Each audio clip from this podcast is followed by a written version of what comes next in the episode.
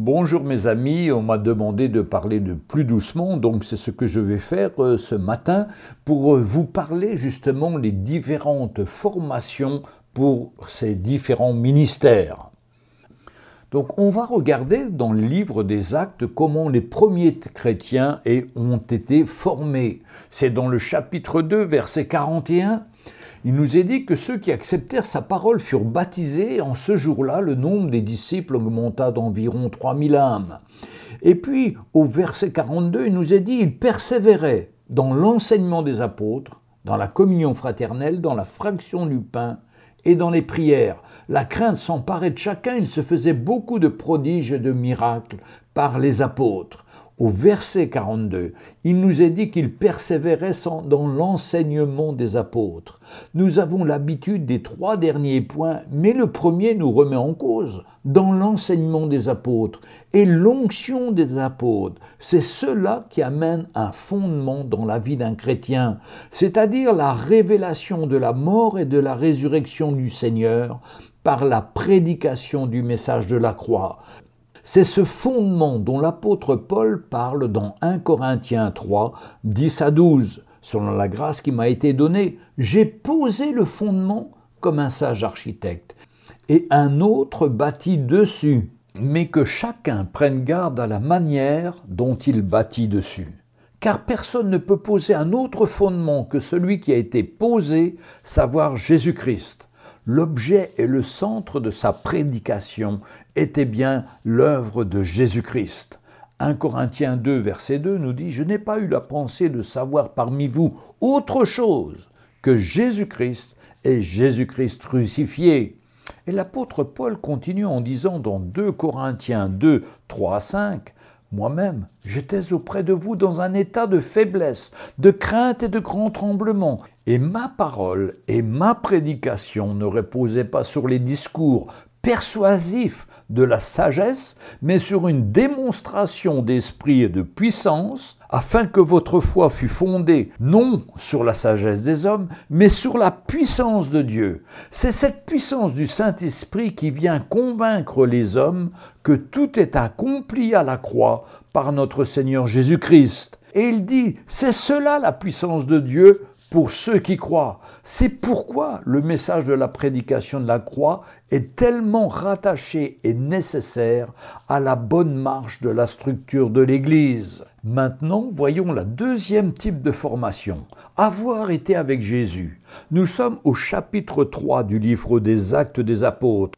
où il va se passer une guérison extraordinaire d'un homme boiteux de naissance que tous les Juifs connaissaient, car il venait chaque jour au temple pour demander l'aumône. Et Pierre lui dit, Je n'ai ni argent ni or, mais ce que j'ai, je te le donne. Au nom de Jésus-Christ de Nazareth, lève-toi et marche. Verset 7 en le prenant par la main, il le fit lever. Au même instant, ses pieds et ses chevilles devinrent fermes. D'un saut, il fut debout et il se mit à marcher. Il entra avec eux dans le temple, marchant, sautant et louant Dieu. Tout le monde le vit marchant et louant Dieu. Il reconnaissait que c'était celui qui était assis à la belle porte du temple pour demander l'aumône. Et il fut rempli d'étonnement et de surprise au sujet de ce qui lui était arrivé. Puis ils vont avoir leur réponse à travers le discours de Pierre qui met le paquet pour expliquer ce qui est arrivé. Dans Acte 3, versets 13 à 17, le Dieu d'Abraham, d'Isaac et de Jacob, le Dieu de vos pères, a glorifié son serviteur Jésus, que vous avez livré et renié devant Pilate, qui était d'avis qu'on le relâchât. Mais vous, vous avez renié le saint et le juste, et vous avez demandé qu'on vous accordât la grâce d'un meurtrier.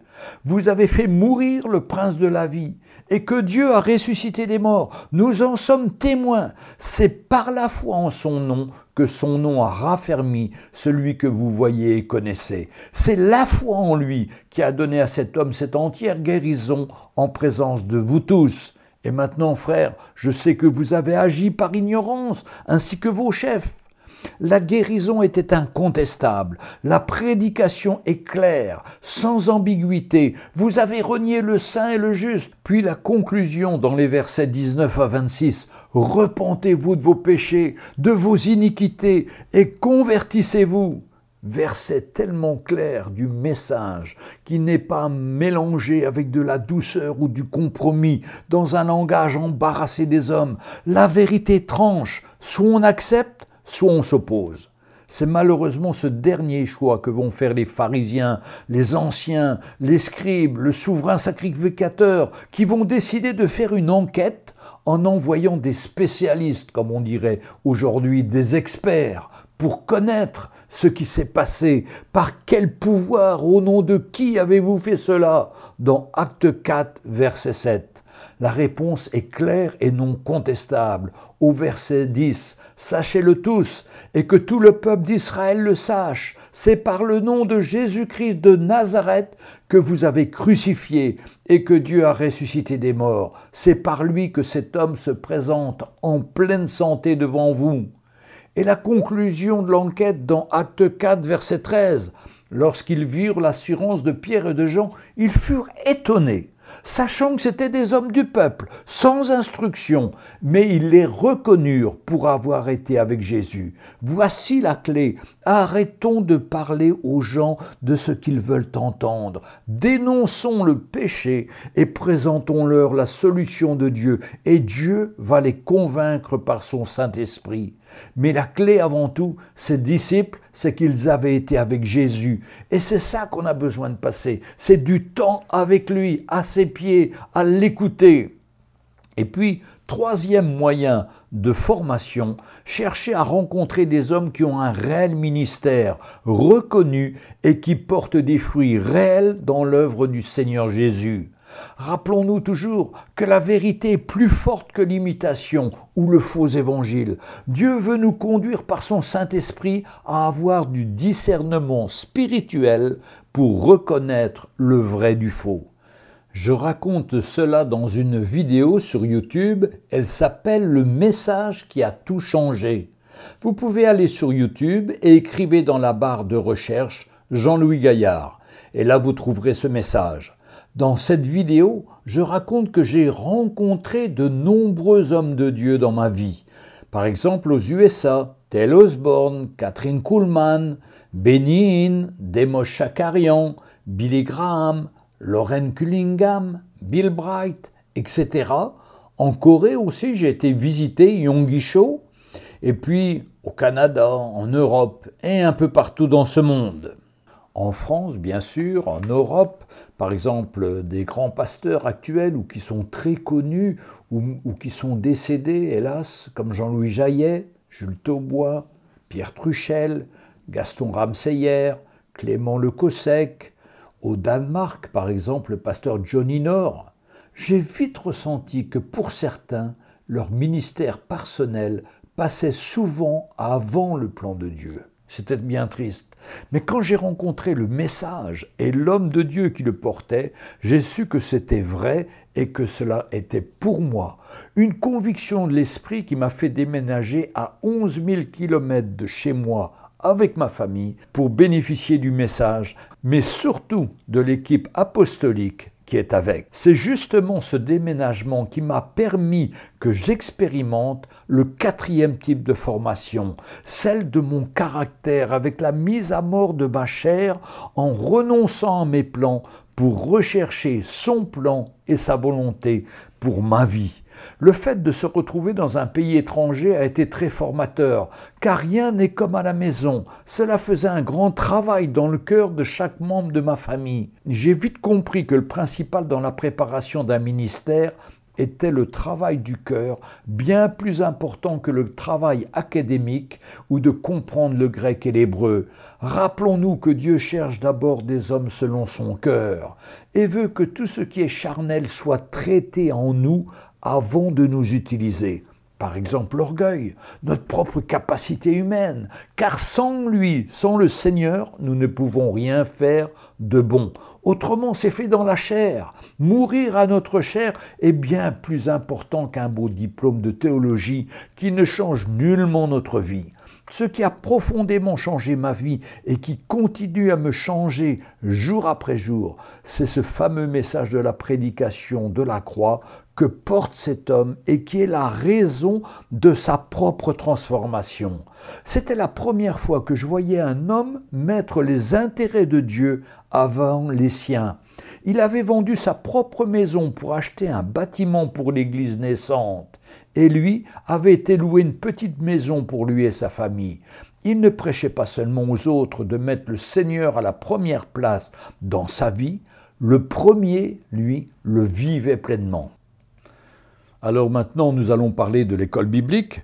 Bien sûr, quand je me suis donné au Seigneur, j'ai commencé par m'inscrire à des cours bibliques par correspondance. J'avançais à mon rythme tout en me confiant au Seigneur. Cela a été très bénéfique au début et m'a encouragé à vouloir m'inscrire dans une faculté de théologie ou un institut biblique, mais hélas là, ce fut une catastrophe. Ce n'était alors que de l'enseignement intellectuel sans implication concrète avec ma foi et ma relation avec le Seigneur. Alors je me suis vite desséché et j'ai vite renoncé. J'ai repris mes cours par correspondance et surtout ma relation avec le Seigneur. Maintenant, lorsque nous sommes arrivés sur l'île Maurice, il y avait là une école biblique, mais bien différente de ce que j'avais connu. En effet, la journée se passait ainsi. Le matin de bonne heure, vers 6-7 heures, il y avait un moment de prière à l'église, puis étude de la parole de Dieu, vue générale du Nouveau Testament, puis de l'Ancien, don de motivation, étude des livres de la Bible, le rôle de chacun des ministères, la prière, la sanctification, la marche par la foi, etc., etc. Puis, une mise en pratique, évangélisation sous la tente, partage dans les villages, là enfin on réunissait les trois aspects de la formation. Premier, le travail du cœur par une formation de caractère.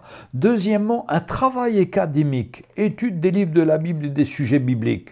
Troisièmement, un travail concret de mise en application de la parole de Dieu. En conclusion, Nombreux sont les pasteurs diplômés d'écoles bibliques qui pendant des années ont enseigné la théologie avec peu de résultats. Aujourd'hui, beaucoup se sentent complètement découragés car toutes leurs connaissances n'ont eu aucune puissance pour transformer leur service. Leur vie est celle des chrétiens de leur assemblée. Certains même ont tenté de fuir le ministère. Et je me rappelle ce que me disait mon pasteur. J'ai mis cinq ans pour faire mon doctorat de théologie, mais il m'a fallu dix ans pour l'oublier. Donc j'ai perdu quinze ans de ma vie. L'enseignement de la parole de Dieu fait partie de la mission que Jésus a confiée à ses disciples, comme nous le voyons dans Matthieu 28 au chapitre 19 et 20. Allez, par toutes les nations, faites des disciples et baptisons au nom du Père, du Fils et du Saint-Esprit, et enseignez-leur à observer tout ce que je vous ai prescrit. Et voici, je suis avec vous jusqu'à la fin du monde. L'enseignement dispensé aux chrétiens n'est pas seulement pour but d'augmenter leur connaissance de la Bible, mais surtout de les conduire à la maturité spirituelle. L'enseignant ne devrait jamais oublier l'avertissement de l'apôtre Jacques, chapitre 3, verset 1. Il sera jugé plus sévèrement que les autres. Mais aujourd'hui, il existe un nombre incalculable d'enseignants autoproclamés, indépendants, qui circulent dans les églises du monde entier. Ils écrivent des livres, font des émissions de télévision, publient leurs enseignements sur DVD et CD, tiennent des blogs, utilisent tous les médias possibles pour atteindre le public chrétien. Leur nombre n'a jamais été aussi élevé. Pourtant, le modèle que nous voyons dans la Bible, c'est celui d'enseignants faisant partie du corps des anciens d'une église locale. Acte 13, verset 1. Comme pour les autres ministères, il n'est pas indispensable qu'il y ait un enseignant dans chaque église locale, mais chacune d'elles devrait être reliée à un réseau d'églises où les cinq ministères sont présents. Lorsqu'un enseignant fait partie de l'équipe d'anciens d'une telle église, il est envoyé dans les églises qui œuvrent ensemble et il devient ainsi une bénédiction pour chacune d'elles. Il n'est pas juste un prédicateur invité qui communiquerait un enseignement sans avoir une relation avec les chrétiens ou qui s'appuierait sur ses propres qualifications. Grâce à l'évangile apostolique, à l'équipe, il est uni aux autres ministères. Il a le même cœur que pour le peuple de Dieu et voit l'importance de construire des relations spirituelles avec chacun des cinq ministères. Lorsque les cinq ministères œuvrent ensemble, le ministère complet de Jésus est révélé à l'Église. Les relations spirituelles entre chacun de ces ministères fournissent une protection vitale au peuple de Dieu. Cela empêche n'importe quel vent de doctrine né de la pensée humaine de s'infiltrer dans l'Église. Or, l'Église a besoin de tous ces ministères pour atteindre la maturité et parvenir à la stature parfaite de Christ, ce qui doit être son but. C'est l'intérêt du peuple de Dieu de comprendre quelle grâce merveilleuse représente l'unité de ses ministères dans l'Église pour lui aujourd'hui. Eh bien, que le Seigneur vous bénisse. On se retrouve demain pour euh, une autre session qui sera en vidéo où vous pourrez poser vos questions et j'essayerai d'y répondre le plus précisément possible. Donc, rendez-vous demain samedi à 14h heure de Paris pour nous retrouver ensemble et répondre à vos questions. Que le Seigneur vous bénisse et à demain